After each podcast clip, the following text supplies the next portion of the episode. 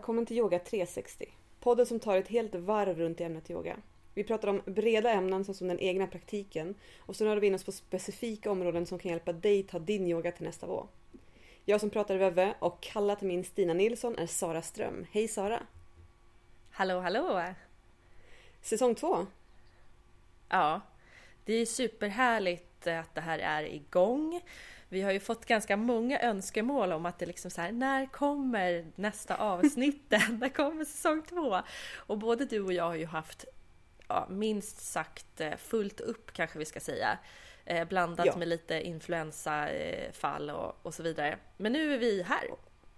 Snökaos måste också nämnas att eh, så många gånger, typ två gånger, det är okej okay, så många gånger, jag överdrev lite, men två gånger har blivit inställt på grund av eh, tågen inte gick när det snöade så det är fruktansvärt mycket. Ja, Shape Up Stockholms pendeltåg. Typ så. Men eh, vi, vi ska inte kasta eld på det som är att älta Stockholms pendelståg utan vi, vi eh, fortsätter eh, positivt. Vi fokar på eh, podden och dagens ämne har ju vi lite smygigt döpt till bakom kulisserna. Ja. Eh, som, som vanligt innan vi går in på ämnet så kommer vi prata om veckans spanda och för dig som kanske är ny till Yoga 360 eller som, eh, som vi blir lite påminna om vad spanda betyder så är det den här universella pulseringen. Den som, den som vi också känner inom oss, som lockar oss, drar oss till vår, vår sanna passion och glädje. Och Sara, vill du börja med säsongens första spanda? Jag kan absolut eh, börja. Jag, har ju, jag håller ju på med ganska många olika saker. Dels yoga är ju en jättestor del i mitt liv. Men eh, jag simmar ju också och har spelat vattenpolo, vilket jag inte riktigt hinner med nu för tiden. Men eh, nu har vi bestämt, jag och min kära sambo, att vi ska köra ett swimrun istället. Så att jag har börjat löpträna här också. Ja, herregud. Eh, men det som jag tycker är otroligt härligt med allt det som jag gör just nu är att det går att hitta gemensamma nämnare. Mm. För jag, jag tror fler med mig har ju inte all tid i världen och liksom hur ska man få ihop det här pusslet av, av ens dagliga liv? Och just att hitta de här överlappningarna. Alltså finns det rörelser i min gymträning som påminner om yogan? Eh, I simning så håller man ju någonting som kallas för streamline när man liksom sträcker armarna upp och ut framför sig. Nu ser ju inte ni för det här är ett audiotivt Men jag ser så att vi skarpar. eh, men det är mycket som liknar och jag tänker att det där kan man rida lite på. Jag tycker det är en så skön känsla och, och veta att ja, men det, man, man når dit man ska ändå det går. Är det det som, som, eh, som kallas carryover?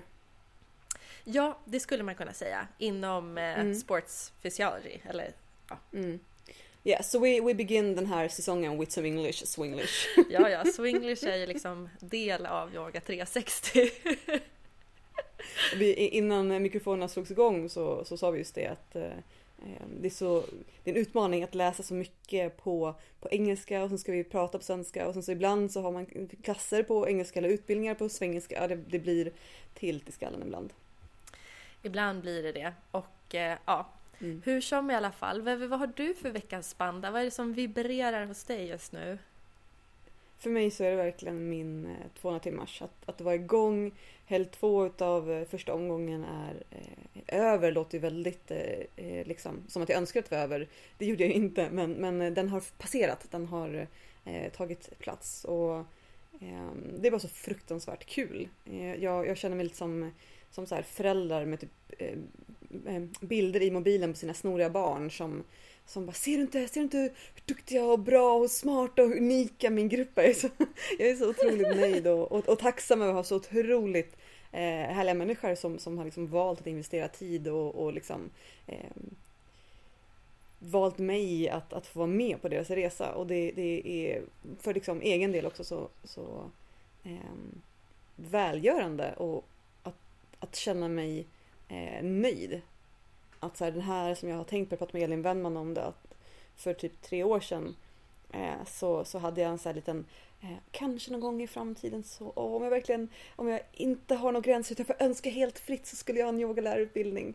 Eh, och att det har fått ta den här tiden och att det är det nu, att det förverkligas och eh, att, att jag faktiskt levererar, att jag, att jag håller eh, hög nivå och, och eh, kan vara stolt över det jag presenterar. Det känns riktigt coolt faktiskt.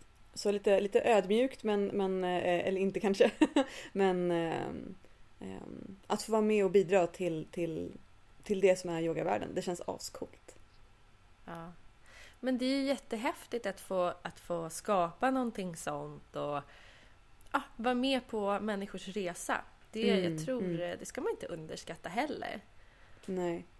Nej, mm. också det här att vi, vi har fem månader tillsammans och får se, liksom få följa det. Det tycker jag är så coolt med, med yogaklasser också. Så elever som återkommer som Um, inte, det är inte att de får bättre linjering, det inte handlar om, men så här, hur, hur att observera hur de eh, tar sig an instruktionerna an, eh, annorlunda och hur de växer i sin praktik. Jag tycker det är supercoolt att få följa liksom, eh, en person under en längre tid. Mm. Mm. Ja, verkligen. Ja, ska vi ta och börja ta oss mot dagens ämne som är ja. bakom kulisserna. Och det händer ju saker när de tända ljusen släcks och deltagarna mm. går hem. Men mm. också efter de här två senaste veckorna när det har varit ganska mycket tumult eh, rent medialt i yogavärlden, några saker som vi kommer ta upp här under dagens avsnitt, så inser man att det händer ju också ganska mycket, inte bakom kulisserna, utan även under klasserna, även under workshops och kurser och mm, mm, mm. saker mm. Som, eh, som kanske inte ifrågasätts där och då när det finns maktstrukturer som, eh, som motverkar att man liksom höjer sin röst när någonting sker. Ja, jag tycker det är jätteintressant. Vi, vi kommer, jag tycker vi hoppar in i en av de sakerna som vi tänker på. Eh, och det är det här eh, samtalet som pågår just nu angående Patabi Joyce, han som eh, grundade ashtanga-yogan. Mm. Eh, och vi kommer länka till en eh, Facebook-post av Sarai Harvey Smith eh, som eh, själv har varit en ashtanga-yogi, har praktiserat med Patabi Joyce, Eh, varit i Mysore och hon, hon delar sina, varken du eller jag är ashtanga-yogi, vi är inte tillräckligt insatta i, i det här som har hänt eller i, i de här som har klivit fram och berättat sina historier. Så att, eh, jag, jag har ju inga svårigheter alls att se att det här är sant. Alltså eh, personer i maktposition som missbrukar, det är alldeles för vanligt för att jag ska ens tyvärr rycka på ögonbrynen. Eh, men det hon skriver, eller den, den, eh, den, den meningen eller, eller punkten som jag vill ta upp i hennes eh, Facebook-post, en ganska lång post, väldigt värd att läsa, är I have stopped using the term Guruji. I will no longer refer to my one-time teacher as Patabi Joyce.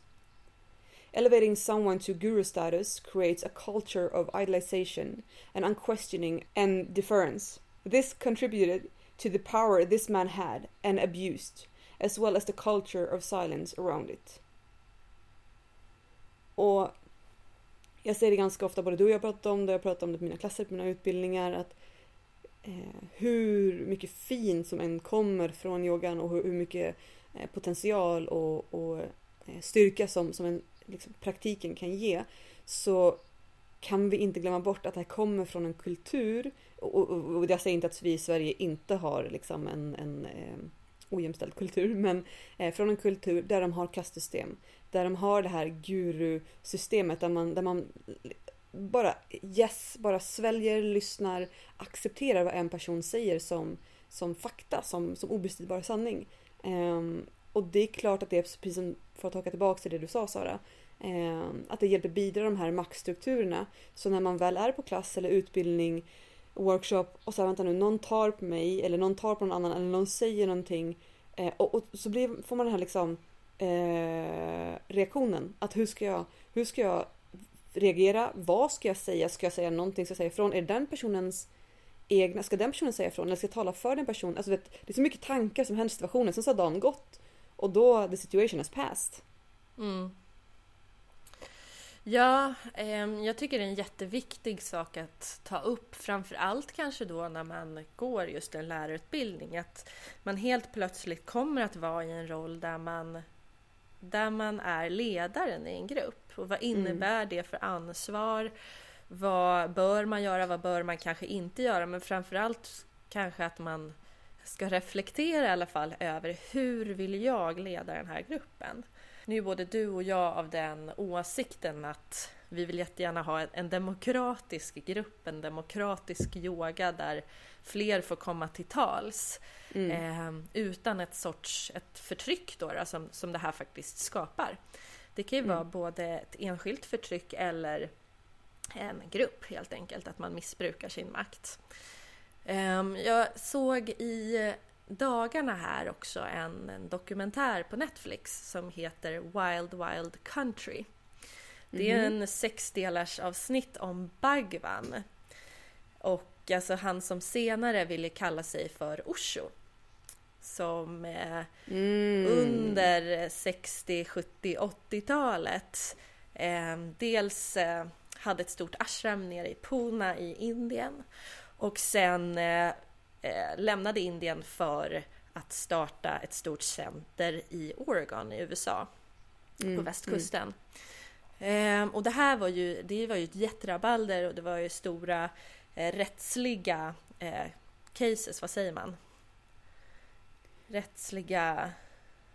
Fall, åtal? Ja. Det här är liksom... Processer?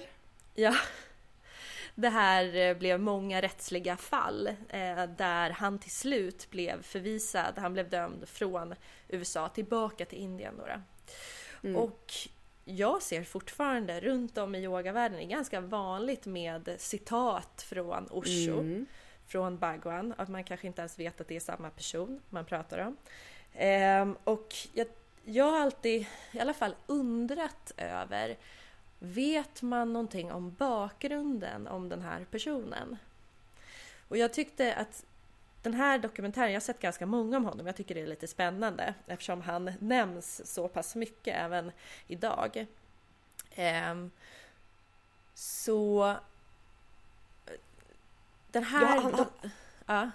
han, han, är väldigt väl ansedd och han, och han lyfts som någon så här superspirituell person med, med ett övermedvetande eh, och, och, samtidigt som eh, för han har ju haft sina böcker och föreläsningar när han pratar om eh, liksom det, sina Rolex och sina superfina bilar som att han det, det är nästan lite Killinggänget. Som att han är ironisk när han gör det för att han är så upplyst att han fattar vad det är han gör och jag blir så jävla trött på den skiten. ja, nej men Verkligen. Och jag tycker att den här, många kallar det för sekt eller för kult, eh, är väldigt intressant utifrån det här perspektivet när det handlar om maktmissbruk. För det är ju exakt det som hände. Och det här hände tusentals mm. människor. Eh, och, och, det tas inte så himla ofta upp i den här romantiseringen av eh, hans läror så att säga som har kommit ut i böcker och ja, dynamiska meditationer och så mm, vidare. Mm, mm. Sen finns det ju alltid flera sidor av myntet så att säga och jag tyckte att den här dokumentären, jag måste verkligen säga det, lyfte också de aspekterna av människorna som eh, som var med eh, och väldigt, väldigt nära. Sheila bland annat, hon som som var en av de huvudansvariga, hans sekreterare, är med i den här dokumentären. Man får även höra historierna från de som var väldigt nära och där, där den här sekten har, har gett dem mycket bra saker också som de beskriver. Eh, så att, så att jag gillar när det inte blir för hårdraget åt bara ett håll utan man får se båda sidorna. Och sen så var det ju mycket kriminal, kriminellt som tyvärr för, föregick. Och det får man inte heller då bortse ifrån. Men ja, ett väldigt intressant, eh, vi länkar till den också, Wild Wild Country. Ja, och, och det finns ju flera, nu, nu blir det en massa namedrop här men, men det här är ju ingenting som du eller jag outar. Det här är ju eh, händelser som, som har eh, funnits ett tag. En av de första jag eh, fick veta om eh, så här, eh, yogaskandalmässigt var John Friend som grundade Anusara Yoga. Mm. Eh, och min, min, version av det, det här är verkligen så här, jag har läst någons utsago av någons eh, tredjehandsberättelse, så det här är ju som sagt, ta salt på det jag säger. Men ungefär kortfattat att eh, han eh, började ligga med sina elever eh, började svindla lite med pengar och började försöka betala sina anställda med knark. Alltså det är ju inte en jättebra liksom, utgångspunkt eller, eller liksom ett bra läge för en lärare att säga eh, det, här, det här är jag just nu. Men sen så ska jag säga, å ena sidan så tycker inte jag nödvändigtvis att det är fel att ha sex med sina elever eh, om, om de är med på det. Men då är vi tillbaka till det här med maktposition. Hur vet man om man är med på det eller om det är ett utnyttjande läge? Så därför kanske det är bättre att hålla sig därifrån istället för att, alltså, vi ska inte, vad heter det, emancipate på svenska eh, omyndigförklara personer. Eh, för, för kan vi, liksom, vi känner lust och alla de här sakerna.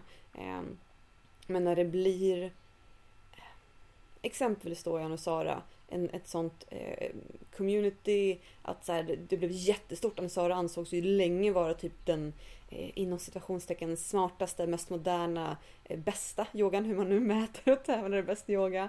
Eh, och, och, när det blir så en stor grej då att jag kanske ska få bli upptas i, i, i utbildargänget och jag får hänga med och fika. Alltså, det, det bildar ju mm. ändå eh, situationer och strukturer där det är svårt att säga ifall personen själv valde att ligga med honom eller ifall den liksom hamnade i eh, jag kanske inte kan säga nej situation. Så jag, jag, kan verkligen inte uttala mig om det.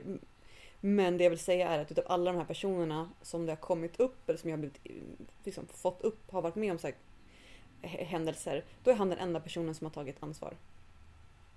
Mm. I att han sagt, han bara vet du vad? I fucked up. Jag kliver bak från Anusara. Eh, och så sålde han Anusara till några för typ en dollar. Sen heter det Anusara Incorporated. Eh, eller Anusara Inc. Um, och sen så, så gick han liksom på sin egen väg och, och, och, tog tag i, liksom, jag vet inte vad han är för, vart han är idag, ifall han är en bra människa eller inte. Men om vi tittar på exempelvis hur Bikram har reagerat när han har blivit åtalad. Han bara “Have you seen these women? They're dogs.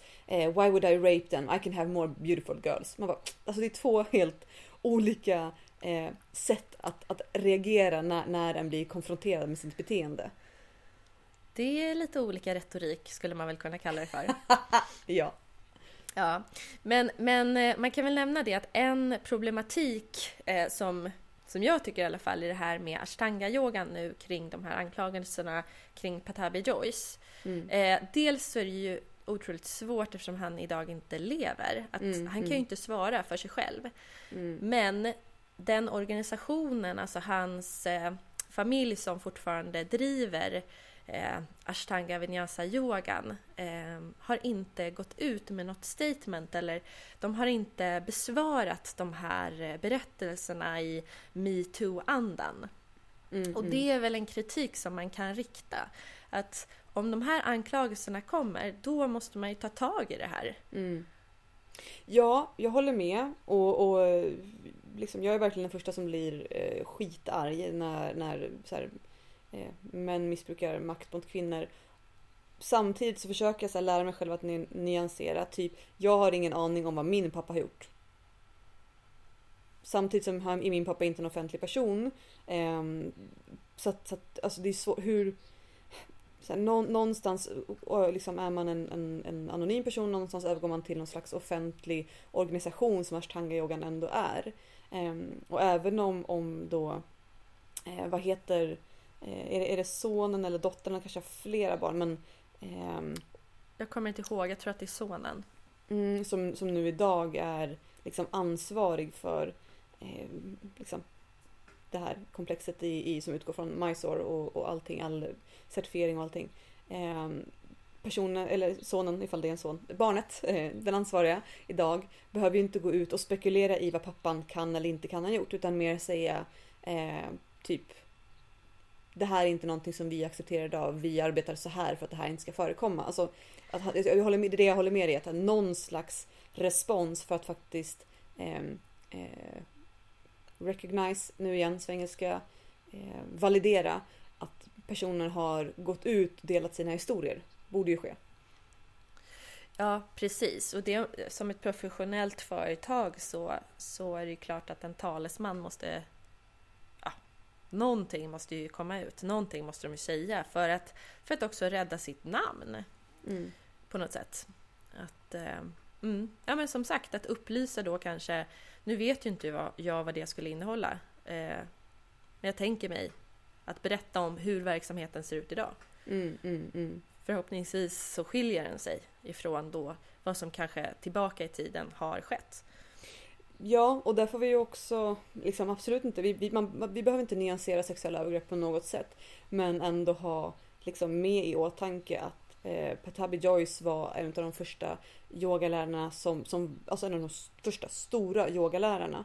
Eh, att den, den kulturen som råder idag där vi liksom Eh, och fortfarande ändå inte till, till fullo men där vi faktiskt säger ifrån och där vi eh, medvetandegör den fanns inte då utan då folk bara så här Jaha okej nej men det här är väl yoga. Jaha okej nej men det är väl så här det ska gå till.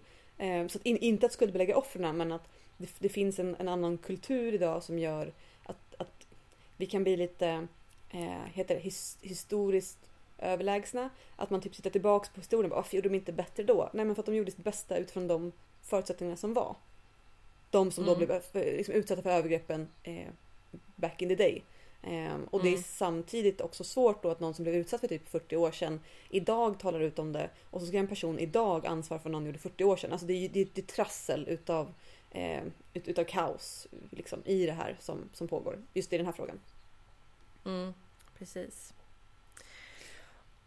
Om vi då tar och går över till en till nyhet som har spritt sig här över de inter- internationella eh, yogaprärierna, om man så vill kalla dem, är ju att ett jätte, jättestort företag som Allo Yoga, alltså det klädföretaget som finns i USA och Cody App den eh, plattformen som erbjuder ja, olika fitnessprogram men också olika yogaprogram med Mm. kända instruktörer och lärare har i ett blogginlägg av ashtanga-yogin Kino McGregor eh, blivit, jag vet inte om anklagad är eh, det rätta ordet, men hon har i alla fall belyst några eh, frågor och diskussioner som hon har ställt sig inför under deras samarbete. De har alltså samarbetat under några år och vill man veta mer om, om den här i detalj så, så kommer vi länka till den här artikeln också som finns på Elephant Yoga. Mm. Ehm, men för att göra en, den historien kort så skulle man kunna säga att det handlar om ett mass- maktmissbruk som hon beskriver av ett stort företag som hotar stämma då ett väldigt, väldigt min- litet företag som då en yogalärare är. Så det är både Kino McGregor och eh, vad heter hon andra? Dana Falsetti. Bra, så det är både Kino McGregor och Dana Falsetti som har gjort program då för Cody tidigare. Och när Cody har blivit uppköpt av Allo Yoga så har de här sagt att nej, jag känner inte att eh, Allo Yoga eh, helt enkelt står för mina värderingar. Så att jag vill inte att mitt material ska finnas med där. Jag vill att ni tar bort det. Det är så jag har förstått det. Och då har de helt enkelt hotat med att helt enkelt stämma dem. Och i USA så kostar ju det extrema pengar. Mm. Så det är ganska ordentligt hot. Mm.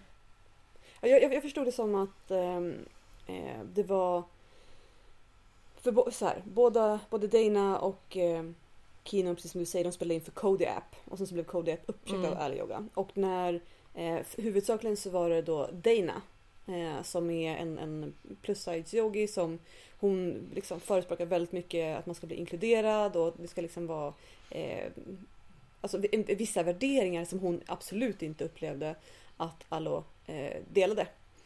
Och eh, då så sa hon att eh, hon inte ville vara kvar på Cody och, skrev ett, eh, en post om det här. Det var, det var det som hon skrev på Mm. Facebook eller delade en Insta-story. Och i och med det så blev hon stämd i två stycken stater utav eh, Allo Yoga via Cody App. Jag är inte riktigt säker på hur det här går. För att Elephant Yoga sen där Kino eh, presenterar sin, sin artikel som, som du pratar om Sara.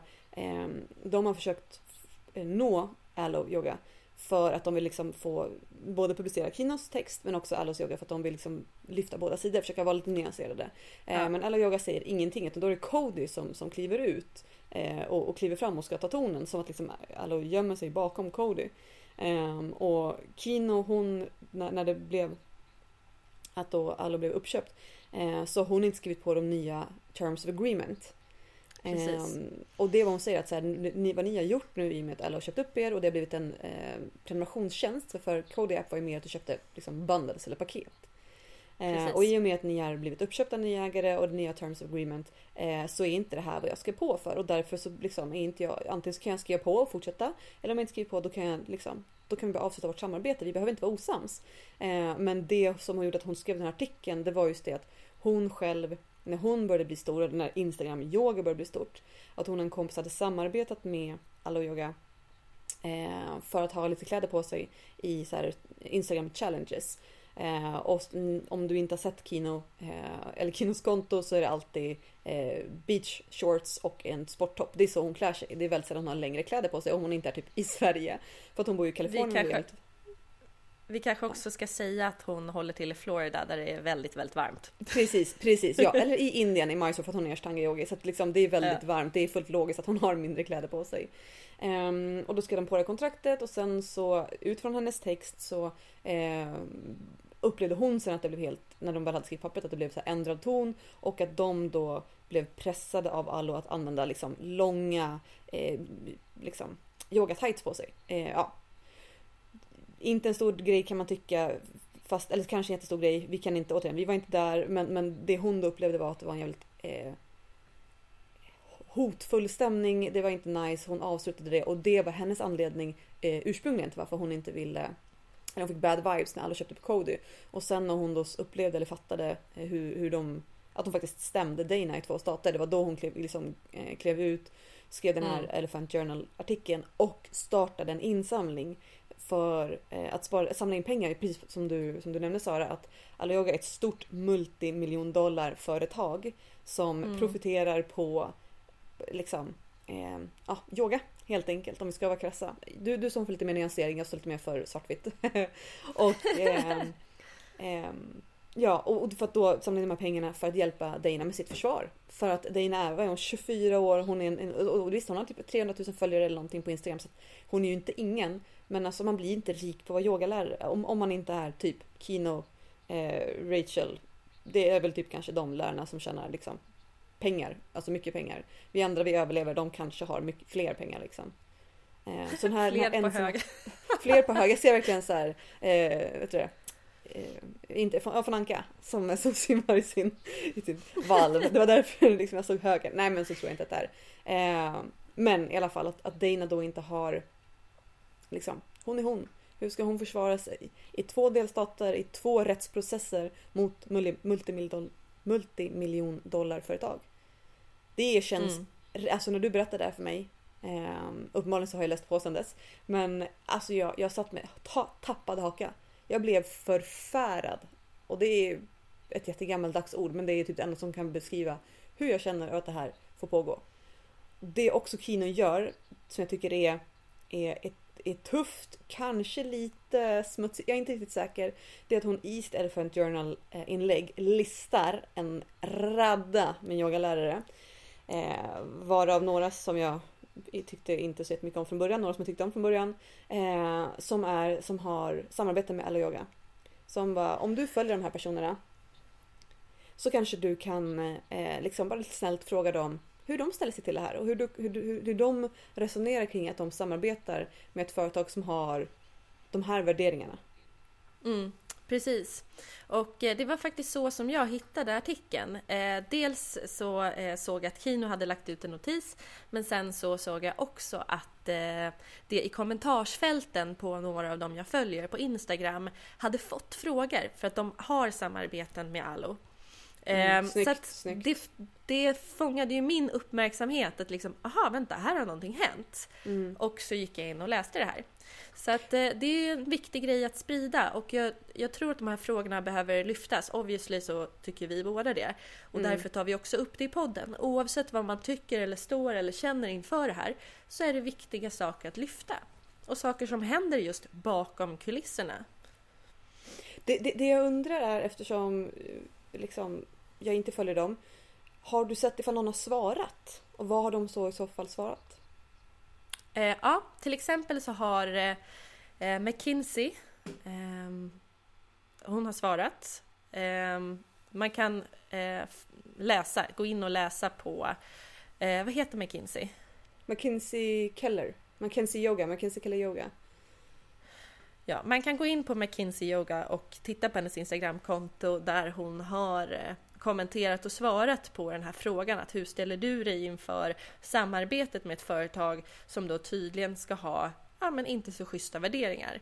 Mm. Och då var hennes svar att eh, jag har aldrig haft några, något problem med det här företaget, något av dem, både Cody eller Alo. Eh, vi har ett väldigt bra samarbete och jag har aldrig upplevt det som Kina beskriver. Mm. Tack för att du frågar. Mm. Och där, där kommer vi också in på, ja, jag är lite besviken, men det är ju jag. Um, där, där, där kommer vi in till ytterligare en problematisering. Och jag, liksom återigen, jag, jag har tendens att se vissa saker i svart och vitt. Men å ena sidan så tänker jag, och det här pratade vi också om förut, att om, om du upplever att du blir liksom felbehandlad eh, så kanske du inte behöver gå ut och peka finger på den som har gjort det utan du istället fokuserar på att lyfta det som är bra. De personerna som du upplever är bra och håller kvalitet. Å andra sidan eh, så tänker jag också på det här ifall då McKenzie upplever att hon att det har gått jättebra liksom, i deras dialog och hon har fått liksom, hon har bra vibes och hon tycker hon står för samma värderingar. Varför ska hon då kliva tillbaks eh, för, för någonting som pågår mellan dem och en annan part? Mm. Sen så den tredje tanken jag har är att uppenbarligen Eh, så alltså...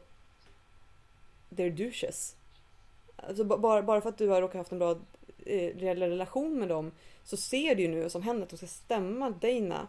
Eh, det, det, det, det, liksom, det går inte att blunda för det längre. Du måste ta ställning och antingen tar du ställning för Alo eller för Dana. Det, det, är de enda, det är verkligen för mig de enda alternativen jag ser. Jag vill jättegärna att du hjälper mig nyansera det här. Ja men för där tänker jag så här att som yogalärare, jag kan ju bara prata ut utifrån min egen erfarenhet. Man kanske inte sitter på de fetaste pengakontona. Och då kanske det är svårt när det är ens största bidrag, alltså en största inkomst, mm. att tacka nej till det då mm. och bara för att stå upp för sig själv mm. eller stå upp för något annat. Sen kan man tycka moraliskt, alltså det ska vi definitivt göra. Men att praktiskt sen göra det när man har, som McKinsey dessutom, en ny ett nyfött barn. Mm. Där det dessutom var en problematisk förlossning och om man har varit i USA och pratat kring, eh, kring kostnader där, där kring förlossningar, graviditet, barn och så vidare så vet man att det är ganska kostsamma saker. Så att i och med att vi inte har den bakgrunden mm. i mm. vi, vad, vad är det för, för inkomst hon har därifrån så, så kanske man inte heller kan be om det i hennes situation. Nej, nej du har helt rätt. Eh, Kino nämner också i sitt elefantinlägg att eh, det är någon av de här personerna som hon listar som har fått liksom, 15 000 dollar för ett sponsrat inlägg. Det är typ 130-140 000 kronor. Jag, jag, jag, förstår att man inte liksom, biter den handen som föder en men, eh, men jag önskar att eh, jag vet inte, jag blir, jag blir så här rätt idealist. Jag önskar att, att det här inte inte fick påverka våra beslut eller hur vi beter oss. För det känns mm. som att det fråntar från hela grejen. Liksom. Som att missa poängen. Då menar jag inte bara poängen med yoga, jag menar poängen med att vara människa. Liksom. Vart fan är humanismen? Ja, och det här är ju exempel ur yogavärlden. Det här pågår ju överallt. Ja, sådana här typer av diskussioner. Men nu när det specifikt rör yogaföretag så blir det ju otroligt viktigt för att i yogan så har vi liksom tydlig moral, etik, inte att allt är likadant. Men mm, att mm. det är grundat i sådana typer av frågor och liksom filosofiska tankegångar. Och då kanske det blir ännu viktigare att just att prata om de här sakerna, att ta ställningstagande och nu upplever jag mig i alla fall veta för lite i de här lägena att eh, kunna ta, ta ställning. Mm. Men jag tycker ju definitivt att det bör lyftas. Så det här är ju saker vi måste börja prata om. Dessutom när vi nu ser större företag ta plats på marknaden. Jag menar det är ju skillnaden om man bara tittar tio år tillbaka så fanns det ju inte riktigt lika många yoga tights att välja på. Nej. Och jag har själv fått förfrågan, det tror jag många yogalärare har, kring av eh, större företag. Så, ja, men kan inte du komma och hålla en, eh, en yogaklass, en gratisklass? Eh, så blir det bra marknadsföring för dig. Mm. Och jag bara så här, va? Okej, okay, ni erbjuder inget betalt. Ni tjänar miljoner efter miljoner efter miljoner. Mm. Självklart ska jag ha ett arvode för det. Inte, ja ibland kanske man blir betald i yoga tights och där tycker jag inte att det är okej. Inte av ett sånt typ av företag. Nej. Där däremot kan jag ta ställning för där har jag ju liksom erfarit det själv. Mm. Och men, det men här jag tror när man... också att, att det är Ja. för, att, för att du och jag Dels att vi har varit med länge men också att så här, det här är vårt huvudjobb. Det här, det här är vad vi tjänar pengar på. När jag började, när jag pluggade och bloggade eh, då kunde jag göra för liksom, ett par byxor eller det, så här, skriva ett inlägg om någonting i betalning mot att jag fick det jag skrev om som är helt sjukt. Det är klart jag måste få det jag skriva om för att kunna skriva om det. Det kan inte vara min ersättning men så såg jag det då för att det var liksom inte det som var min huvudsysselsättning utan det var en kul grej. Eh, så att jag förstår att man, man tar ett par byxor som betalning. Eh, men jag förstår också att du och jag inte gör det eftersom så här, som du säger, dels företagen som får in eller tar in tjänsten tjänar pengar. Eh, och det här är det Mm. vi tjänar pengar på. Alltså vi kan inte gå till banken och säga, vet du vad? Jag gjorde en gratisklass och fick lite, fick lite exponering, lite reach i lördags. Kan vi kvitta det mot eh, Mm. mars eh, liksom? Ja. Ehm, absolut. Och sen så finns det ju också exempel. Jag har ju gjort jättemånga samarbeten där jag inte har tjänat särskilt mycket men jag har fått eh, dels indirekta jobb ehm, som då är överenskommet från början Mm, där jag får bra betalt. Mm, Ehm, och sen eh, är det en marknadsföringsplattform bland annat. Men då vet jag också att de företagen till exempel är i ett startup ehm, mm, skede där jag kan bidra på andra sätt. Så att då måste man ju ha en tydlig deal. Vad är det som gäller här? Det företaget kanske inte tjänar särskilt mycket men man ser på sikt att ah, men det här företaget kommer troligtvis tjäna mer. Det kommer bli ett stort företag och då kommer vi ha en, en tydlig deal kring det. Ja, att, och är, är man helt nybörjare och inte har någon erfarenhet då är det klart att man kanske behöver göra lite saker sämre betalt eller gratis för att få erfarenhet. Så att, att liksom gratisjobb eller det är liksom inte alltid en dålig sak men när, när det blir det här systematiska det är det som, som, som jag upp, liksom vet att både du och jag eh, tycker är en dålig idé. jag tycker definitivt att man ska tänka fem gånger till i alla fall innan man tackar ja till vissa saker. Mm. En annan sak som är jättevanligt inom yogavärlden, nu bara rabblar vi upp saker här, men, men det är lite tanken med dagen att så här, ja, väcka frågetecken och eh, börja liksom damma av de här grejerna för att det här behöver lyftas. Mm. Och eh, en sak som eh, är ganska vanlig är ju att yoga och välgörenhetsevent ganska ofta, eh, vad ska man säga, överlappar varandra. Man har yoga och så gör man en sorts insamling eh, i kombination med det. Vad tänker du kring de bitarna? Ingen, ingenting. Eh, jag har inte alls reflekterat över det. Jag tycker att en del av yogan är att, eh, att ge tillbaka ehm, på olika sätt. Ehm, Ja. Men jag, jag tycker att det är om, om, om jag som lärare vill ge min tid och en studio vill ge tid och du som elev ger pengar så är det väl ett jättebra sätt att, att eh, uppmärksamma ett ämne och samla in pengar till det. ja. Men det, ty- Ja, det tycker nej, men- inte du? Nej, nej, oj, nu. Nej, men jag tycker, jag tycker både och. Ehm, samtidigt som, som jag har fått ganska många liksom, förfrågningar och, och ibland så blir det svårt att, eh, vad ska man säga, tyda vad det här eventet som man blir inbjuden till egentligen handlar om. Ah, nja. Alltså, jag, förfrå- jag, jag tycker inte att det är okej, eller alltså, nu måste jag bara här. Eh, ifall du som yogalärare själv vill initiera en insamling, det är det jag tänker på. Ifall ett annat företag bjuder in dig för att ni tillsammans ska ha en, eh, en, en, en insamling för välgörenhet, nej, då tycker jag, då skulle jag ta betalt. Ja, så det där är ju också en sak där man, och varför jag lyfter det här, det är bara för att vi ska ställa oss frågorna själv innan vi säger ja till saker och ting. Vad Mm. är det här för typ av event? Mm. Är det eh, företag som sponsrar det eventet så att det till exempel finns en kassa för att, att betala eh, då arvoden till de som kommer och jobbar. För ofta så har man ju inte ändå så pass höga arvoden att det är liksom oförskämt bra betalt. Mm. Utan man, man gör det också Ja men kanske för att man vill bidra, liksom, ja men jag kan komma för den här lägre summan, det är helt okej för att det är bra, för en bra grej. Mm. Mm. Ehm, men så att man liksom tittar på helheten av ett event. Mm. Och ibland så kan jag tycka att just för det låter så fint med välgörenhet och att vi ska donera och allt det där. Och det finns jättemånga sådana bra event. Där man verkligen så här, allting går och, eh, till den här organisationen som man valt att stödja och det kanske är en enskild lärare eller några få som, som har valt att göra någon klass eller en workshop för det.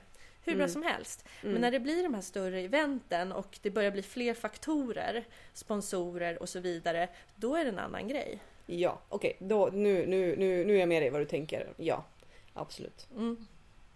Men du måste också tänka på att du är helt, jag håller helt som vanligt nästan oftast med dig om vad du säger. Ehm, men en, liksom, en aspekt liksom för, för att bara lyfta det och konkretisera, ta ut. eh, just det här att även om det är så att företag Körsbär eh, bjuder in till eh, en, en välgörenhets eh, för internationella yogadagen eller för eh, eh, koalabjörnar eller liksom vad de nu De får ju oerhört mycket eh, gratis PR eh, i, i det här. Eh, vilket kommer göra att de kommer kunna sälja mer utav sina saker. Så att även om de då säger så här, nej men vi har, vi har ingen, eh, liksom, vi kommer inte tjäna pengar på det här, vi har ingen budget för det här eventet. Nej, men då får ni räkna in min lön i er PR-budget. Precis. Ehm, och det är, det, det är lite det jag fiskar efter här. Att många företag, stora företag, gör de här typerna av event för PR-orsaker. Mm. Det är för en bra sak och det låter väldigt bra så då skapar man ett förtroende och Mm. eh, att folk gillar det här företaget. Vilket då också leder in till att man gärna köper deras grejer eller deras produkt, vad de nu än har för någonting. Så Mm. att det där tycker jag ändå, det är en viktig grej att lyfta. Ja, definitivt. Definitivt. Och när, när vi är inne på det här med, med ersättning och, och att liksom starta upp. Jag, jag kommer tänka på avsnittet jag hade med Monica när vi pratade om liksom, eh, bakom kulisserna. Att så här, någonting som vi alla tre kom överens om då som vi vet om. Att här, yoga är ett kneg. Eh, och vi, vi pratar Mm. om, om, om snygga yogabyxor och vi pratar om att få göra gratis eh, gratisklasser med tights eller man kanske liksom blir med, medbjuden till typ fjällen för att hålla en klass eller vad, vad det nu är. Det här är ju askul! Alltså verkligen, kör! Ja. Det är skitkul. Men, men eh, det är inte allt som är... Alltså majoriteten av min, min liksom, mina yogastunder de sker ju på liksom mitt, mitt typ odammsugna yogarum. Eh, Mm. de, de sker ju inte liksom på, på bryggan vid eh, Gnesta strand. De sker ju inte mot den här fantastiska backdropen av en, en solnedgång när jag har eh, helt nya tights på mig, perfekt hår och fixade ögonbryn. Alltså, så, så ser ju liksom inte yogan ut hela tiden. Sen så, okej, för dig som bor i typ Kalifornien, eller liksom, det kanske det ser ut så, men um, sen så förstår jag liksom att, så här, precis som du nämnde i, jag tror det var första avsnittet eh, av första säsongen, att ehm, yoga har ju också när yoga blev stort, en, en del att yoga blev så stort när det kom, det var ju att vi faktiskt började eh, bildhantering. Att vi liksom använde oss av bild och, och det visuella. Eh, och vi som människor är visuella. Instagram som media, eller liksom alla medier, är ju just nu väldigt visuella. Ehm, så det är ju väldigt enkelt att, att konsumera det och bli, bli inspirerad av coola former som kroppen kan ta eller och vilken känsla hon ser ut att ha eller coola byxor de vill jag också ha. Så liksom, det är inte fel men, men att eh, ska jag säga, men typ försöka nyansera det och inse att så här, eh, bakom kulisserna så har vi smutsigt hår med tre dagar gammal torrspray eh, liksom byxor som inte har tvättats på kanske lite för länge för att de är inte tillräckligt svettiga för att tvättas. Men de är inte tillräckligt rena för att ta på sig för första gången med en PT-kund. Alltså, det, det, det är ju vardagen. Jag sitter här med två dagars gammal, jag tror det är yoghurt som min son kastade på mig häromdagen. När vi spelar in den här podden, jag har inte orkat tvätta dem. Det är ingen som ser, du ser ju bara mitt ansikte. Ja, oh, gud. Nej men, nej men jag tror verkligen så att yogan är ju jätteinspirerande och just visuell som du säger och det är klart att allt det där ska finnas och nu känner jag kanske att jag sätter mig så på höga hästar och bara ja, ja, men vi måste också tänka på det här. Men jag tycker verkligen att det är viktiga saker att lyfta, alltså speciellt nu när så stora företag kommer in och mm, gör mm. profit mm. på ja, vad nu yoga är. Helt enkelt. Um, att yogan är alla så därför så, så liksom har vi en röst så kan vi ju ja, höja den i alla fall lite. Mm. Ja, jag håller helt med. Mm. Vad, vad har vi annat eh, som är bakom kulisserna än eh, yoghurtfläckar, sexuella trakasserier och eh, eh, bullying av stora yogaföretag. jag, jag delade eh, ett blogginlägg igår. Jag, hade, jag pratade med dig om det nu också innan vi satte igång. Att jag hade en, en klass på Yoga Shakti typ på måndagar i Stockholm och eh, så är det en deltagare som pratar engelska. Hon brukar komma. Eh, och hon har aldrig någonsin ställt krav på mig att jag ska prata engelska. Hon kan säga typ, eller hon sa i början så här. If, if you can typ mix in some English words that would be nice. Man bara okej. Okay. Eh, men jag har ju liksom hållit klasser både i Finland och Danmark och, och sådär på engelska. Så jag började snabbt att komma in i att hålla engelska, eh, klasser på engelska. Och sen är jag ibland och vickar på Altromondo där är det också alltid ganska mycket engelska deltagare. Så att, ja, men då blir det att jag håller engelska klasser. Skitbra. Bara det att igår så var det inte skitbra. Det gick verkligen, min engelska var Alltså jag kan tänka mig som typ de här, eh, vad heter de? Eh, ni, utvandrarna, Kristina från Duvemåla, när de kom till, till Staten, Ferris Island, typ så. Så var min engelska igår. Det var hemskt tyckte jag. Um, och så är det så svårt att när jag då ska, jag hade en asbra klass och vi pratade om eh, eller jag tänkte prata om eh, liksom skulder, mobilitet och vi skulle jobba mot, mot pin, pincha och eh, vi såg och tog på varandra och jobbade i parövningar. Det, alltså, det var så bra klass! Och så fick jag inte ut det jag skulle säga. Och skulle börja prata oh, om hur, hur, hur humerus den fäster in på skulderbladet, det är det som är axelleden. Och axelleden eller skulderbladet sitter inte fast någonstans utan den, den, liksom, den ska flytta sig med. Och det här är att vi måste stabilisera och det är det, det. Och inte ens på svenska kunde jag säga det. Utan det blev this uh, wait no wait nej wait om uh, om jag wait wait I'm sorry what?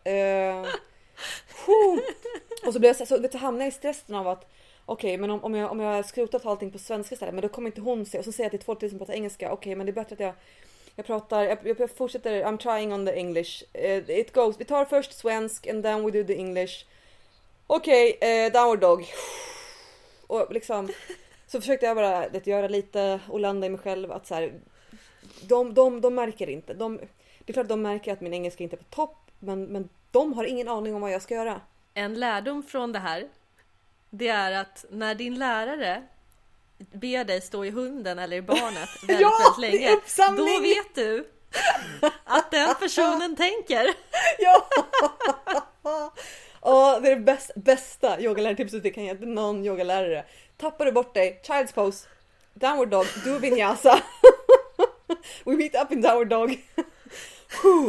Nej men så, här, så jag fortsatte klassen och jag, liksom, det gick okej. Okay. Alltså, det, det, det, är en bra klass, det gick okej. Okay. Eh, efter så stod jag och snackade med eh, Elin, eh, inte Elin Wallman utan eh, en annan Elin som är receptionist på Gashakti och jag var alltså att inte halva klassen gick. Men jag vet ju om hur bra klassen var. Jag vet om hur, hur, hur, liksom, hur jag kan leverera. Jag vet om hur bra jag kan förmedla det jag vill förmedla och jag nådde inte alls den nivån igår tyckte jag. Uh, och sa det, jag förstår inte att halva klassen inte gick. Och då kommer det fram två stycken av varandra oberoende deltagare. Och den ena hon bara nej det var en skitbra klass, skärp dig! Så här. Och den andra hon ställde sig verkligen och tittar på mig och bara vet du vad? Det var en riktigt bra klass. Du, du, du typ, alltså, jag har letat så länge, du är fan den bästa läraren i hela Stockholm. Men det sämsta du kan göra, det enda jag störde mig på, det var att du hela tiden påpekade hur kass din engelska var. Ingen bryr sig, bara kör på. Och jag bara ja, du har ju så jävla rätt. Men det är det här liksom, även om jag inte skapar mina klasser för att, för att eh, please eller behaga mina, mina deltagare så är det klart att jag är medveten om deras upplevelse för jag är ju ändå där för deras skull liksom. Man är där för deras skull och för att man vill förmedla någonting själv Ja, skulle jag vilja säga. Ja. Men, men, men att just det här inte fastna i att vilja, att vilja behaga eller få bekräftelse från eleverna.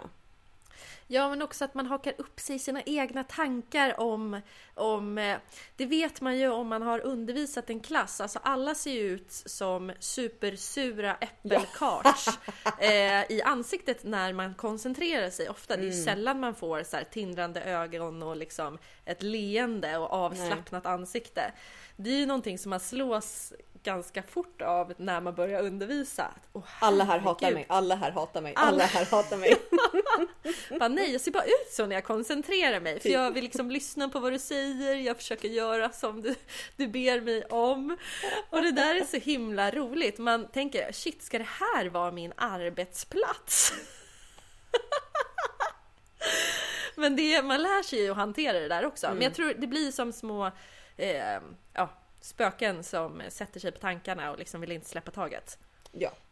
Så att eh, det, det är bara en, en eh, i, i mitt försök att vara transparent i att eh, eh, vad som faktiskt pågår bakom kulisserna så vill jag dela den eh, jävligt eh, ocharmiga historien som inte alls kastar bra ljus på mig. Men eh, det är sånt som händer. Så, Gå på vävesklass. ja. eh, till nästa gång, ifall det är någon som ger mig gratis engelska lektioner så ni kan få ett par yogabyxor. Åh gud. Men det är klart man kan ju göra utbyten, det har jag gjort med jättemånga. Eh, Ja, det är där, där jag ger PT-lektioner till exempel mot någonting annat. Men, Men- då är det men- ju liksom en, en gemensam deal. Återigen så vill jag lyfta Millas blogginlägg som du och jag lyfte när vi intervjuade Monica Björn. Där Milla sa det att ifall du vill erbjuda gratis yoga eller ifall du vill eh, liksom, gö- göra någonting i, den stilen. Eh, gör det då i egen regi. Ge inte gratis yoga till ett stort företag eller liksom erbjud inte gratis yoga i ett företag som tjänar pengar. Samma sak, vill du byta med någon typ ifall du byter med någon som också är egen företagare eller någon som är vet, typ din kusin. Gör det, är klart du ska göra det. Men så här, en, ett företag som tjänar flera miljoner kronor, de kan betala dig tusen spänn för en klass. Ja, mer. Ja, nej men alltså om, om, om vi ska snacka liksom eh, nivå. Att så här, du ska Ja, inte, oh, ja, men 150, verkligen. nej men gud 150, vad ska du göra för 150 kronor? Helt allvarligt. Sen är det skatt på det, nej. Nej, det kostar dig mer att åka dit och hålla klassen än vad Ja. man får ut efteråt. Har du Ja. några någon sista, sista snabba puckar innan vi börjar runda av det här avsnittet? Ehm, nej, men alltså yogalärarjobbet är ju helt underbart på väldigt många sätt. Det är väldigt många jobbtimmar av ensamhet. Det ska man komma ihåg. Jag vet inte hur du ställer dig till det, men, men det är ju många stunder där, där man faktiskt inte riktigt har någon kollega på plats att, eh, att jobba med. Och det kan jag sakna lite sådär ibland. Samtidigt som mm. man också träffar jättemånga så här störtsköna människor i alla de deltagarna man har och som du beskrev med din yogalärarutbildning som du precis har haft nu. Att, att man träffar så mycket andra personer så det väger ju liksom upp. Mm. Ehm, så att jag tror, ja, vissa sådana saker eh, går ju att belysa. Men en sak som, som jag är alltid så här fascinerad av, det finns ju vissa typer av jargonger och så här, saker som man gör i yogavärlden. Typ, många skriver kram i sina mejl. Jag vet inte om du har tänkt på det? Det gör jag också. Men det är inte så här superföretagsamt. Alltså, inte företagsamt, det var fel ord, men jag vet inte så många företag där folk bara säger kram, kram, namaste, om shanti, må eh, du har en helt underbar onsdag. Du vet såna här, så här sköna, ganska klichéartade och jättemysiga uttryck. Jag vet inte, vad är din erfarenhet av det? Nej, alltså jag var på industri innan så, så skrev vi inte till varandra. Men jag tycker att det är ganska... eh, eller så här, jag, jag, jag tänker... Först tyckte det var lite jobbigt att alla skrev kram och eh, eh, glittrande kärlek och allt sånt. Eh, sen tänker jag så här, nej men vill de skriva det så skriv det. Jag kan ibland eh, oroa mig över att jag upplevs som väldigt kort och hård när jag mejlar med, med, med yogamänniskor eftersom jag inte gör det. Jag använder ganska lite emojis, Ja. alltså jag använder, jag använder emojis på Instagram. Men jag använder inte så mycket emojis när jag skriver för att jag, liksom, jag tänker att det finns så sjukt mycket filter som ändå kan feltolka allt. Det är bättre att jag bara skriver vad jag vill, vad, vad jag menar så kan vi liksom hålla det enkelt och clean. Sen så eh, en del så här då när de har sina fraser. Eh, så att det är inte rätt eller fel utan jag, jag reflekterar mer över att eh, jag känner mig jätteburdus och barsk medan alla är lite mer så här eh, enhörningar och eh, regnbågar. Det, det är väl de tankarna jag har kring det. Ja men så kan jag också känna. Och en till sak som just kommer upp med det här, och det här är ju väldigt så här, egentligen positiva saker med att vara i yoga-världen. det är de här jättelånga kramarna, tre minuters kramarna och de här långa hållningarna av blick. När det blir verkligen riktigt awkward efter ett tag. Man bara, ska jag hålla kvar? Ska jag hålla kvar? Hur yogisk är jag i detta sammanhang?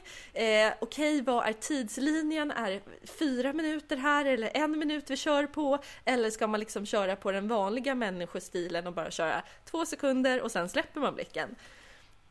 Eh, jag, jag, jag försöker tänka eh, där att så här, eh, om, om du vill ge mig en jättelång kram eh, och jag inte vill det, då avslutar jag den. Vill du ge mig en jättelång kram och jag inte har något bättre för mig, då kan jag stå kvar i den jättelånga kramen. Men jag, jag tycker att det blir lite... Eh, ib- ibland så upplever jag att kramarna används som härskartekniker. Eh, Ja, och jag då, gör det då, också Då faktiskt. lämnar jag dem ganska snabbt. Men är det bara någon som är så typ, vet, mysig, ja men mys på, då kan jag ta en bamsekram liksom. Men, men eh, ibland Ja. så blir det, det är lite det här eh, spirit-splaining, att man ska liksom visa hur upplyst man är. Jag, jag, jag är lite allergisk ja men det, eller alltså. hur? Ja. Mm. Och samtidigt vet jag att det är jättemånga som verkligen inte menar det. Utan att det bara är så här positiv anda. Men jag tycker det kan vara både och det där. Det kan bli så himla konstigt. Och man bara så åh nu vill jag nog släppa här. Det här känns lite lätt obehagligt. Men det kanske Ja. säger mer om mig eller än den andra personen. Jo men så tänker jag också. Och så tänker jag så att vi, vi har lite kanske olika ehm, syn på saker. Inte du och jag, vi är ju ganska lika. Men så här, det var ju någon, någon gång, jag, försöker dela alla aspekter av här, när det är högt, när det är lågt, när jag känner mig bra, när jag känner mig dålig. Eh, och så delade jag när det hade varit, liksom, det var väldigt mycket, att jag kände mig väldigt stressad. Och då är det någon som skriver till mig att jag behöver få bättre kontakt med mitt rotchakra. Och att jag behöver ta med skorna och gå ut och, och vara barfota i kontakt med Moder Jord. För att då kommer jag bli bättre grundad. Och då blir jag så här. Jättebra att du hittat din grej. Du har uppenbarligen ingen som helst aning om vem jag är för då skulle du aldrig någonsin ge mig det här tipset. Så enda anledningen till att du skriver det här det är att du försöker bemästra mig. Det var min tolkning av det. Det kanske inte var det den personen försökte, försökte göra men det var verkligen så här. Om du hade känt mig så hade du aldrig sagt så här. För att det här, ja okej vad ska jag göra med den här informationen? Medan typ så här ät en BJ eller eh, typ lägg dig och så, kolla sträck, kolla på maraton eller gå ut och gå eller du vet eh, avboka jobb. Okej, nu har vi lite konkreta saker som faktiskt kan hjälpa mig. Eh, jag är inte så mycket på, på en, en energiaspekten. Det är kanske är därför du och jag också har lite svårt för de här långa kramarna och, och ögontittandet. Eh, så det är inte rätt eller fel utan det är bara hur vi reagerar på det. Men eh, det, det, jag kan uppleva lite av en, en, en krock ibland som du också nämner. Ja, men jag tycker det är roligt. Jag är delvis uppvuxen med de här jättelånga kramarna och eh, alternativa eh, festivaler och ja, gudarna ska veta allt vad som, eh, ja, så.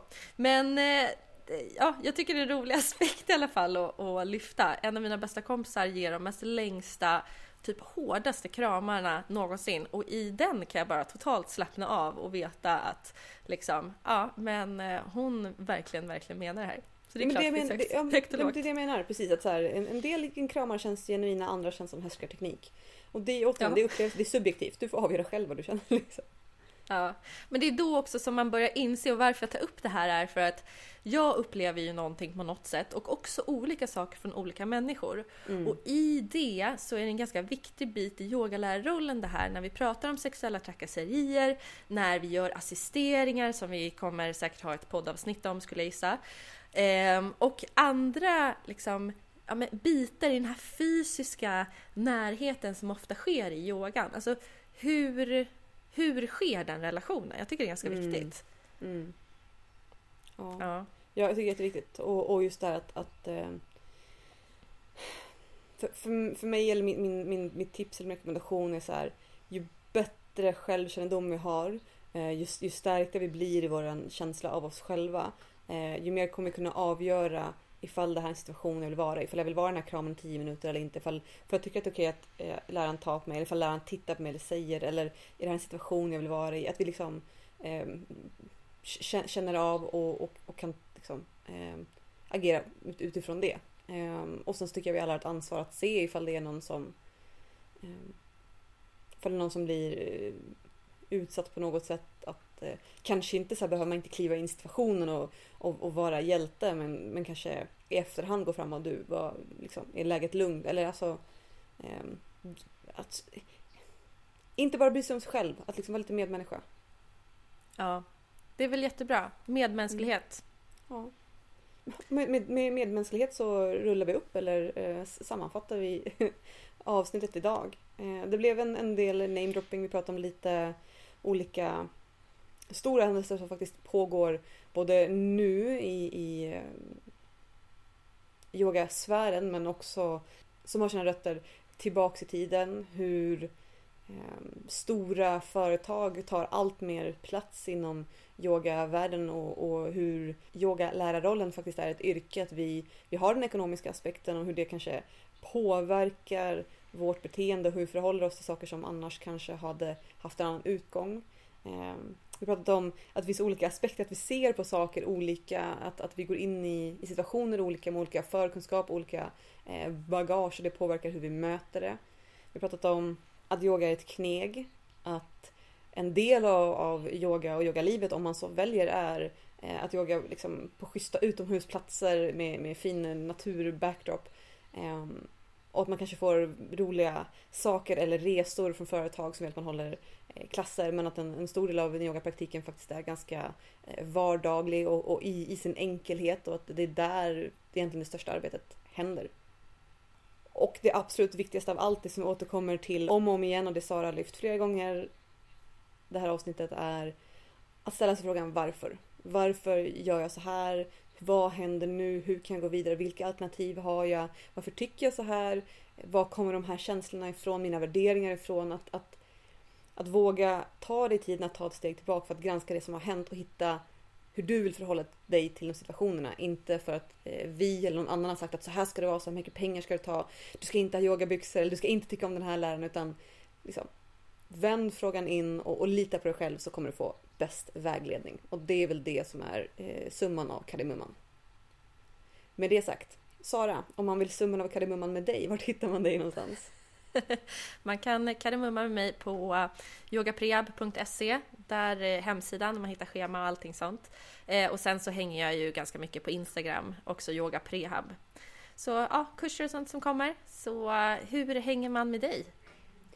Med mig så kardemummar man på www.yogaworld.se eller Instagram www.jadelund och vill du läsa om eh, mina kurser eller höstens yogalärarutbildning som börjar i augusti så är det veronikajaderlund.se. Och vill du inte missa ett enda av de här briljanta avsnitten som jag och Sara bara spottar ut oss likt rakbladsvassa genialiska insikter så går du in på iTunes, trycker på prenumerera, ger oss så många stjärnor du tycker att vi är värda och en kommentar så andra personer också hittar oss där. Med det sagt, tack så jättemycket för att du lyssnar och ha en strålande dag. Hej då! Hej då!